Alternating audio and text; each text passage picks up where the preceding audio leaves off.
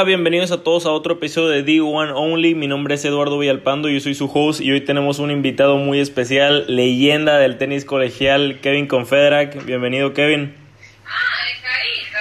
Bueno, muchas gracias ahí por la, por la tremenda introducción. Me siento un poco colado igual porque División 1 yo soy yo soy de la banda de los de Nadia, pero bueno, gracias por invitarme. Sí, sí, el, el programa se llama D1 Only, pero no es exclusivo para solo D1. Hemos tenido aquí a gente División 2, División 3, Junior Colleges, así que es, nada más el nombre, D1 Only. Eh, excelente, excelente. Estaba, estaba molestando un poco. Bueno, ¿qué tal? ¿Todo bien? Todo bien, todo bien. Kevin es originario de Argentina y fue un NAIA Student Athlete en Georgia Gwinnett College, donde se graduó en el 2018 con un título en marketing. Como profesional estuvo rankeado hasta en la posición 400 del mundo, mientras que en college ganó todo tipo de premios en la NAIA, siendo campeón nacional tanto en singles como por equipo. Obviamente, si sigo mencionando todos los logros que mencionó en Georgia Gwinnett, nos llevamos aquí 45 minutos, 50 minutos. mientras que ahora se encuentra como parte del equipo de trabajo de Guido Pela, rankeado top 50 del mundo. Así que felicidades por una gran carrera colegial y profesional hasta ahora. Muchísimas gracias, Eduardo, muchísimas gracias. Y sí, la verdad que tuve la suerte de, poder irme a college a momento, en el momento justo, y bueno, aprovechar esta, esa hermosa experiencia y oportunidad que tuve allá. Sí, eh, obviamente he escuchado mucha historia sobre ti. Me acuerdo la primera vez que escuché de ti fue cuando hicieron el reportaje este de Lejos de las Luces, donde estabas tú y Cameron Norrie. Eh, estando. Sí, tal cual estando en el tour desde una temprana edad hasta donde llegó el punto que ya estabas harto con tan solo 20 años, ¿cómo fue que se te presentó la oportunidad de jugar tenis colegial en Estados Unidos? Mira, yo en ese momento a los 20 años eh, ya me sentía un, veterano en el tour, erróneamente, un pensamiento ahí de un poco por la por la inmadurez quizás en el momento y ya como que estaba cansado de la presión, de la competencia, de la presión propia, ¿no? Y, bueno, en ese momento yo tenía amigos que ya estaban estudiando, que ya estaban trabajando y yo en ese momento sentía que no, que no estaba avanzando en mi vida, entonces bueno, todas esa, esas sensaciones, esas presiones me hicieron sentir que el tenis no, no era para mí. Y bueno, me, me, divorcié en ese momento del deporte, me separé, no tuve bastante tiempo sin entrar a una cancha. Y me puse a terminar el secundario, que en ese momento yo lo había dejado a los 15 años. Y, era algo que me, que me faltaba terminar.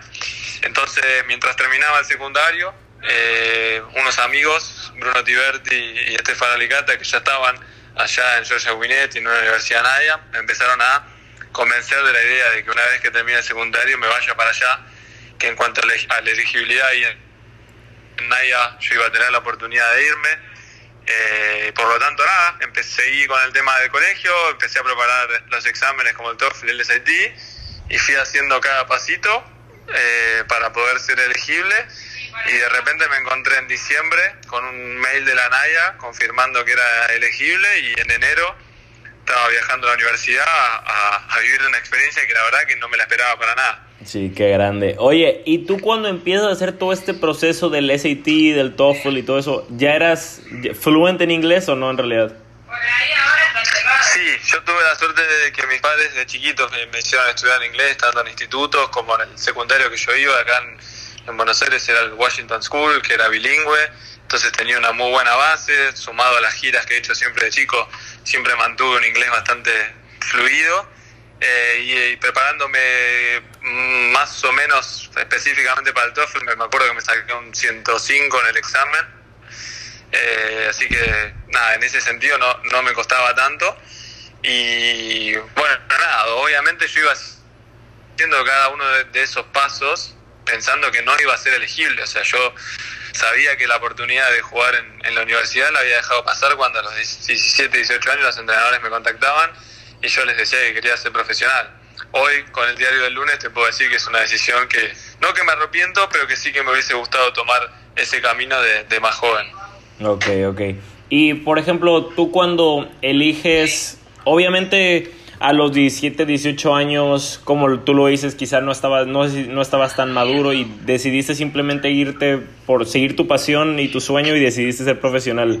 ¿Sientes que en gran parte esa decisión fue porque creías que el tenis colegial no había tanto nivel en el tenis colegial en Estados Unidos y quizá no ibas a avanzar tanto porque creo que es una perspectiva que muchos que muchos jugadores fuera de Estados Unidos tienen, que piensan que ir a Estados Unidos a jugar es una mala decisión porque te vas a dedicar más a las fiestas, porque te vas a dedicar más a los estudios y el tenis va a dejar, va a empezar a ser secundario, cuando no necesariamente es así. ¿Sientes que esa era tu mentalidad o no en realidad?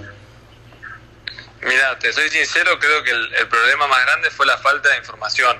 Yo en ese momento, en el ambiente que me, eh, que me codiaba y mi entorno y la gente que yo conocía, no, no, no existía esa posibilidad. Eran muy, muy raros los casos de chicos que, que se iban para allá y que después seguían siendo profesionales cuando salían de la universidad.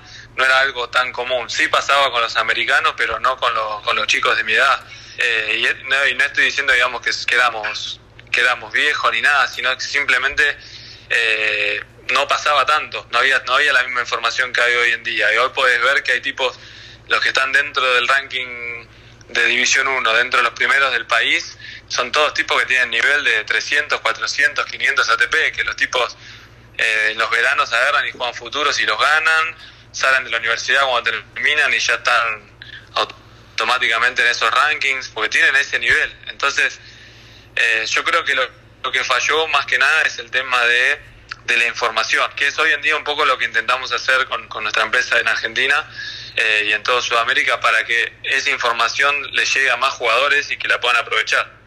Ok, ok, perfecto. Eh, cuando tú decides ir a Estados Unidos, ¿te interesaba en parte ir a una escuela con una buena educación como, o sea, en Georgia Gwinnett o simplemente inclinabas más porque fuera un programa reconocido tenísticamente hablando? Mira, te soy sincero, en ese momento fui a ese lugar porque estaban mis dos amigos ahí y ellos fueron los que me facilitaron todo el proceso de alguna manera para poder encaminarme hacia allá. Yo en ese momento no tenía ni, ni la idea de volver a competir en el tenis, porque no estaba compitiendo, estaba siendo entrenador, ni la idea de estudiar. Mi idea era un poco irme a Estados Unidos y que el tenis me devuelva a través de, la beca deportiva y de la experiencia que yo podía vivir, eh, algo de todo el esfuerzo que yo le había dado durante tantos años de mi vida. Entonces fue una oportunidad que surgió y que nada, agradezco muchísimo a estos dos amigos que me motivaron en su momento y me, permitieron vivir esta, esta experiencia espectacular. Sí, básicamente entonces te confiaste de ellos completamente y acabó siendo una buena decisión, ¿no? No, una excelente. A ver, desde lo académico, desde lo deportivo, porque académicamente me recibí con un 4.0, en lo deportivo ganamos todos los torneos que, que se podían ganar. Y en cuanto a la experiencia y a cuanto a mi madurez, yo creo que eso, esa experiencia que viví allá, estando lejos, haciendo la carrera en otro idioma y haciéndome amigos, abriendo la cabeza, eh, creo que es la que me permite hoy eh, ser la persona que soy. Sí. Ok. Eh, en tu tiempo en, en NAIA jugaron principalmente contra equipos de la misma liga. ¿Tú dirías que te sorprendió el nivel o te hubiera gustado jugar más contra gente de la NCAA? Porque, a ver, no me cabe ni la más mínima duda que su equipo en Georgia Gwinnett le compite y quizá le gana a escuelas que están top 20 en la NCAA División 1 sin ninguna duda. Así que quizá no sé si sientas que Georgia Gwinnett no tenía el reconocimiento nacional porque estaba en NAIA o, o ¿qué opinas? Y esa es una, una espina que nos quedó un poco clavada con el, con el sentido de que creemos nosotros que sí, hubiésemos tenido la chance de, estar dentro de las 20, 15, quizás hasta 10 del país en su momento, porque teníamos realmente un, un altísimo nivel. Hoy en día con el, con el UTR marcando el nivel de los jugadores, creo que si, si hubiese estado bien, bien actualizado en ese momento que se estaba desarrollando todavía, eh, de hecho nosotros figuraríamos dentro de ese, de ese top 20, no tengo ninguna duda. El tema es que hoy todavía el sistema se para un poco y quizás para un equipo de División 1, top 15 o top 20 del país, jugar y poner su, su prestigio, digamos, en, en juego eh, o en riesgo, jugando contra un equipo de Naya, donde quizás perdiendo pueden perder todo su ranking o bueno, todo lo que eso conlleva, creo que nos, nos dejó un poquito de lado, nos dejó la chance de, de no poder competir contra ellos. Pero por suerte a través de, del Super Bowl y esos torneos donde, si ibas avanzando podías llegar a, a, jugar en el Fall, esos Invitational, que me acuerdo que fuimos a Indian Wells y a Nueva York en el indoor del US Open. Tuve algo de chance de competir contra ellos y bueno, mostrar un poquito de, de, la, de la, profundidad, digamos, y lo, y lo fuerte que era nuestro equipo. Sí, seguro. Eh, especialmente porque, o sea, a ver, siendo realistas, Georgia Gwinnett tiene demasiado nivel o tenía en ese momento demasiado nivel para estar en NAIA, porque me acuerdo creo que tuvieron también una racha de como 100 partidos seguidos sin perder, una locura así. Sí, sigue vigente, sigue vigente esa racha de 100, 120, me parece que ya debe estar, 115. Así que sí, obviamente eh, se fue formando, bueno, lo que nosotros llamamos la familia, porque así como mis dos amigos me llevaron a mí, en su momento también estaba Jordan Cox, que era un americano que, que nada, que jugaba doble conmigo, y jugaba bárbaro, también estuvo 400 del mundo. Él había acercado a su amigo también Mark Berrick, un australiano que también había estado por ese ranking. Eh, después yo traje otro chico argentino que ya había tenido un, punto ATP.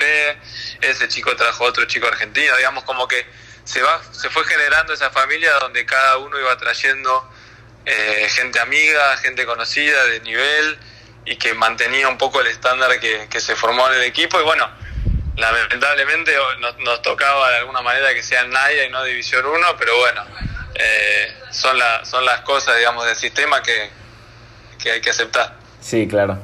Eh, ¿Y cómo fue para ti el aspecto de los estudios?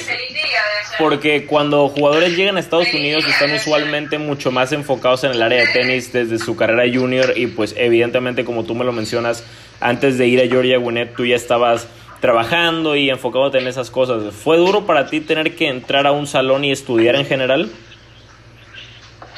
Fue, al principio fue súper raro, porque de repente era en otro idioma. Yo la última vez que me había sentado en una clase a estudiar era, tenía 15 años y cuando me senté en Georgia Gwinnett apenas llegué, tenía 23, no me acordaba lo que era estar sentado en un aula y me reía. Cuando estaba ahí pues no podía creer y, pero bueno, por otro lado, creo que también ya estaba un poco más maduro, tener, tener 23 años, y tenía un, objetivo claro, que era, que era graduarme también. Y eh, por último, el tema de que a mí fue lo que más me sorprendió y me gustó también de, este, esta experiencia, es que los profesores y la universidad están preparados para acompañarte a vos como deportista, que es todo lo contrario que lo que pasaba, por lo menos acá en Argentina, donde en el colegio eh, el ser deportista te lo hacían sufrir de alguna manera. Porque era, faltabas a clase o que tenías entrenamiento o torneo y en vez de acompañarte y ayudarte en ese proceso, no, era como, bueno, vos faltaste en este examen, ahora vas a tener un 1 por no haber estado. Y allá era todo lo contrario, allá te, ayudaban, los profesores te, te sorprendían diciendo, mirá, estas son las tareas que tenés que hacer para la semana que viene que no vas a estar y te las acercaban antes que te vayas. Entonces, era todo un mundo que te, facilitaba lo académico para que vos después puedas ir tranquilo a rendir en lo que es el deporte. Sí, claro. Y siento que eso es una buena oportunidad que te da el ser atleta en Estados Unidos, sea la división que sea, sea la conferencia que sea, porque siempre los maestros te van a tratar de ayudar. Obviamente de, de vez en cuando te vas a encontrar algún maestro que te quiera joder solo porque eres deportista o algo así pero en la mayoría de los casos, y más aparte del hecho de que inglés no es tu primer idioma, siento que eso también ayuda mucho a los estudiantes atletas que son internacionales.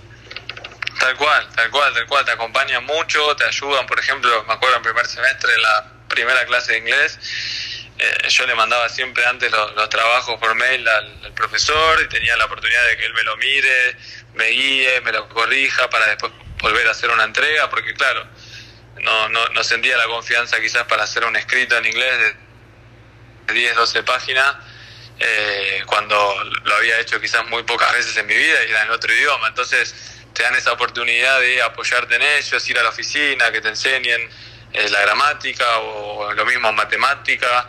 Te dan muchas opciones que, que vos, para que, si vos tenés ganas de aprovechar, son muy buenas. Sí, claro. Eh... Obviamente tú te gradúas de Georgia Gwinnett en el 2018 con un título de marketing, como ya lo había mencionado. ¿Ya desde ese momento sabías que querías estar involucrado en el tenis o alguna vez pasó por tu cabeza hacer algo relacionado con tu major, no sé, fuera del deporte?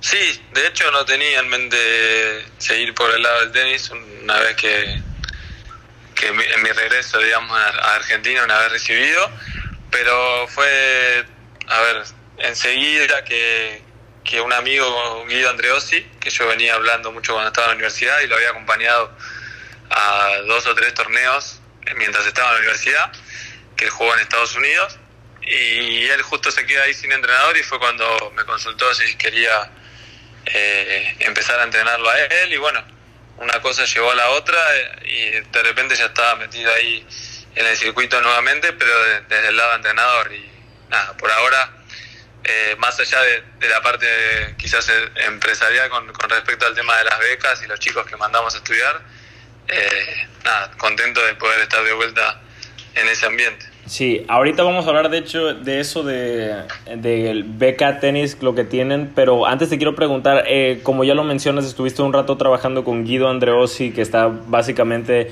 en el circuito Challenger, y ahorita estás como coach de Guido Pela.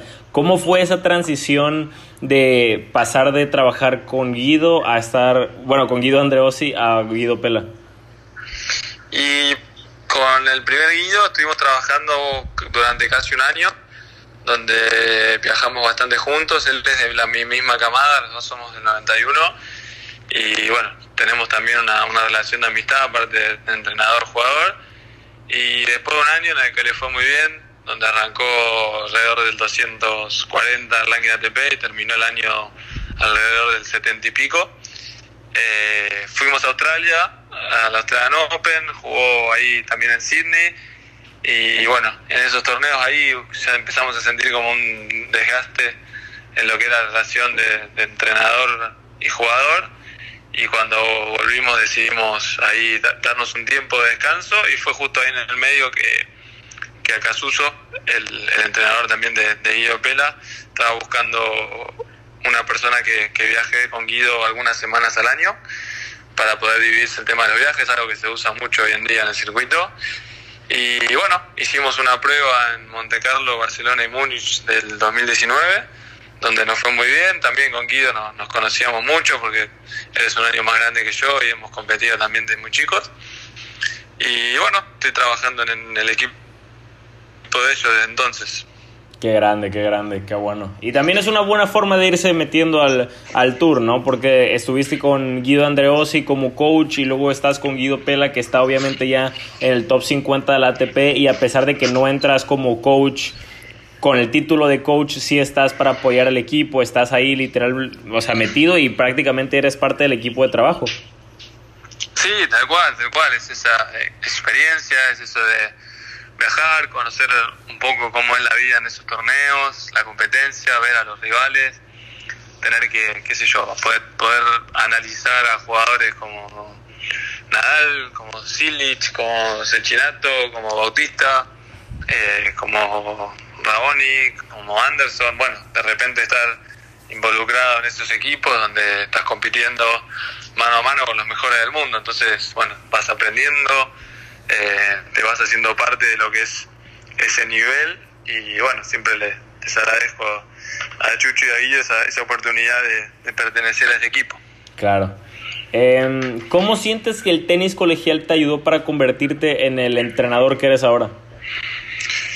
Y mira, un poco, yo cuando jugaba hasta los 20 años como tenista profesional, yo nada, jugaba al tenis quizás de una sola manera, que era con con mis sensaciones y lo que yo estaba acostumbrado a hacer tácticamente.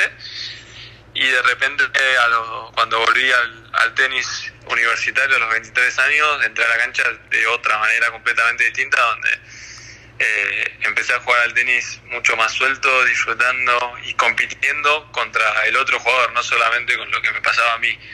Entonces podía adaptar mi juego en ese momento al cemento, de volver adelante, de volver atrás, hacer saquirre, hacer un montón de, jugadas que quizás antes como profesional o siendo más chico no, no lo notaba, estaba más en mi mundo. Entonces creo que eso de poder ver el tenis desde otro lugar y con otra perspectiva me ayuda hoy eh, como entrenador para eh, ayudar al jugador a analizar qué es lo que viene haciendo él en la cancha, qué es lo que le conviene hacer con respecto al rival, eh, qué es lo que le conviene entrenar para ir incorporando más jugadas. Creo que más que nada esa visión desde otro lugar es lo que, es lo que más me benefició eh, por haber ido a la universidad y poder competir de esa manera.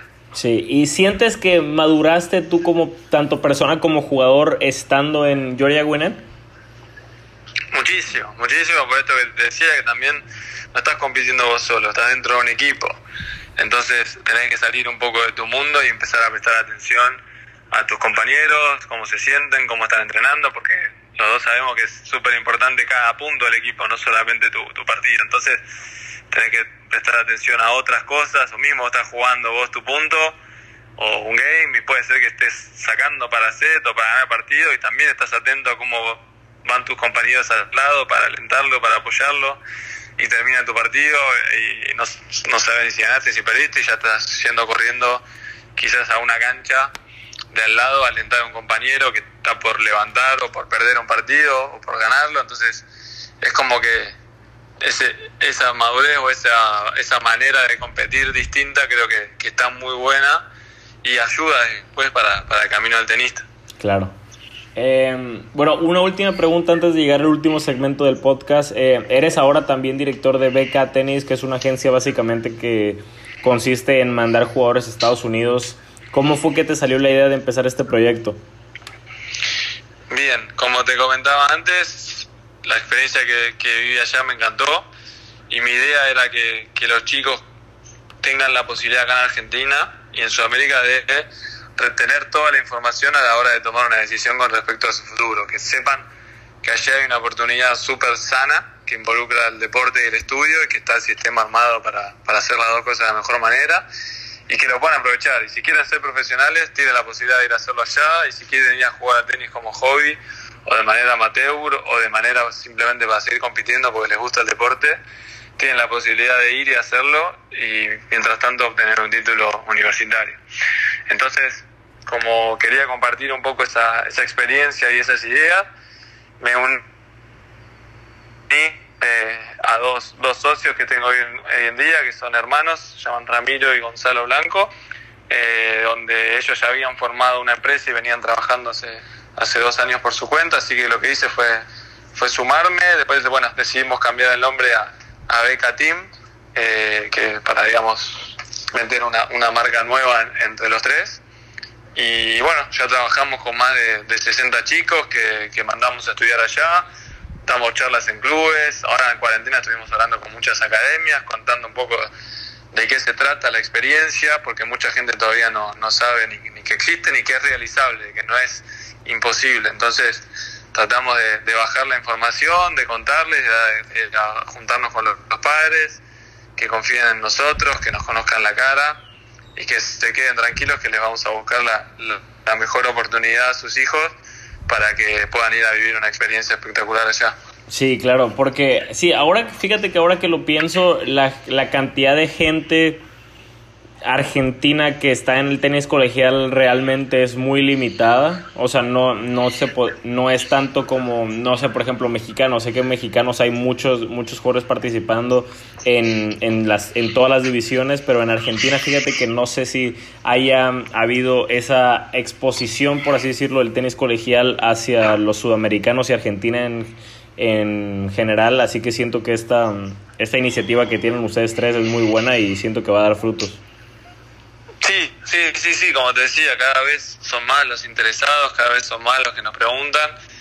Y bueno, para nosotros genial, es un trabajo un poco de hormiga que venimos haciendo. Eh, pero nada, a la vez muy contentos por los resultados, por la cantidad de chicos que están yendo.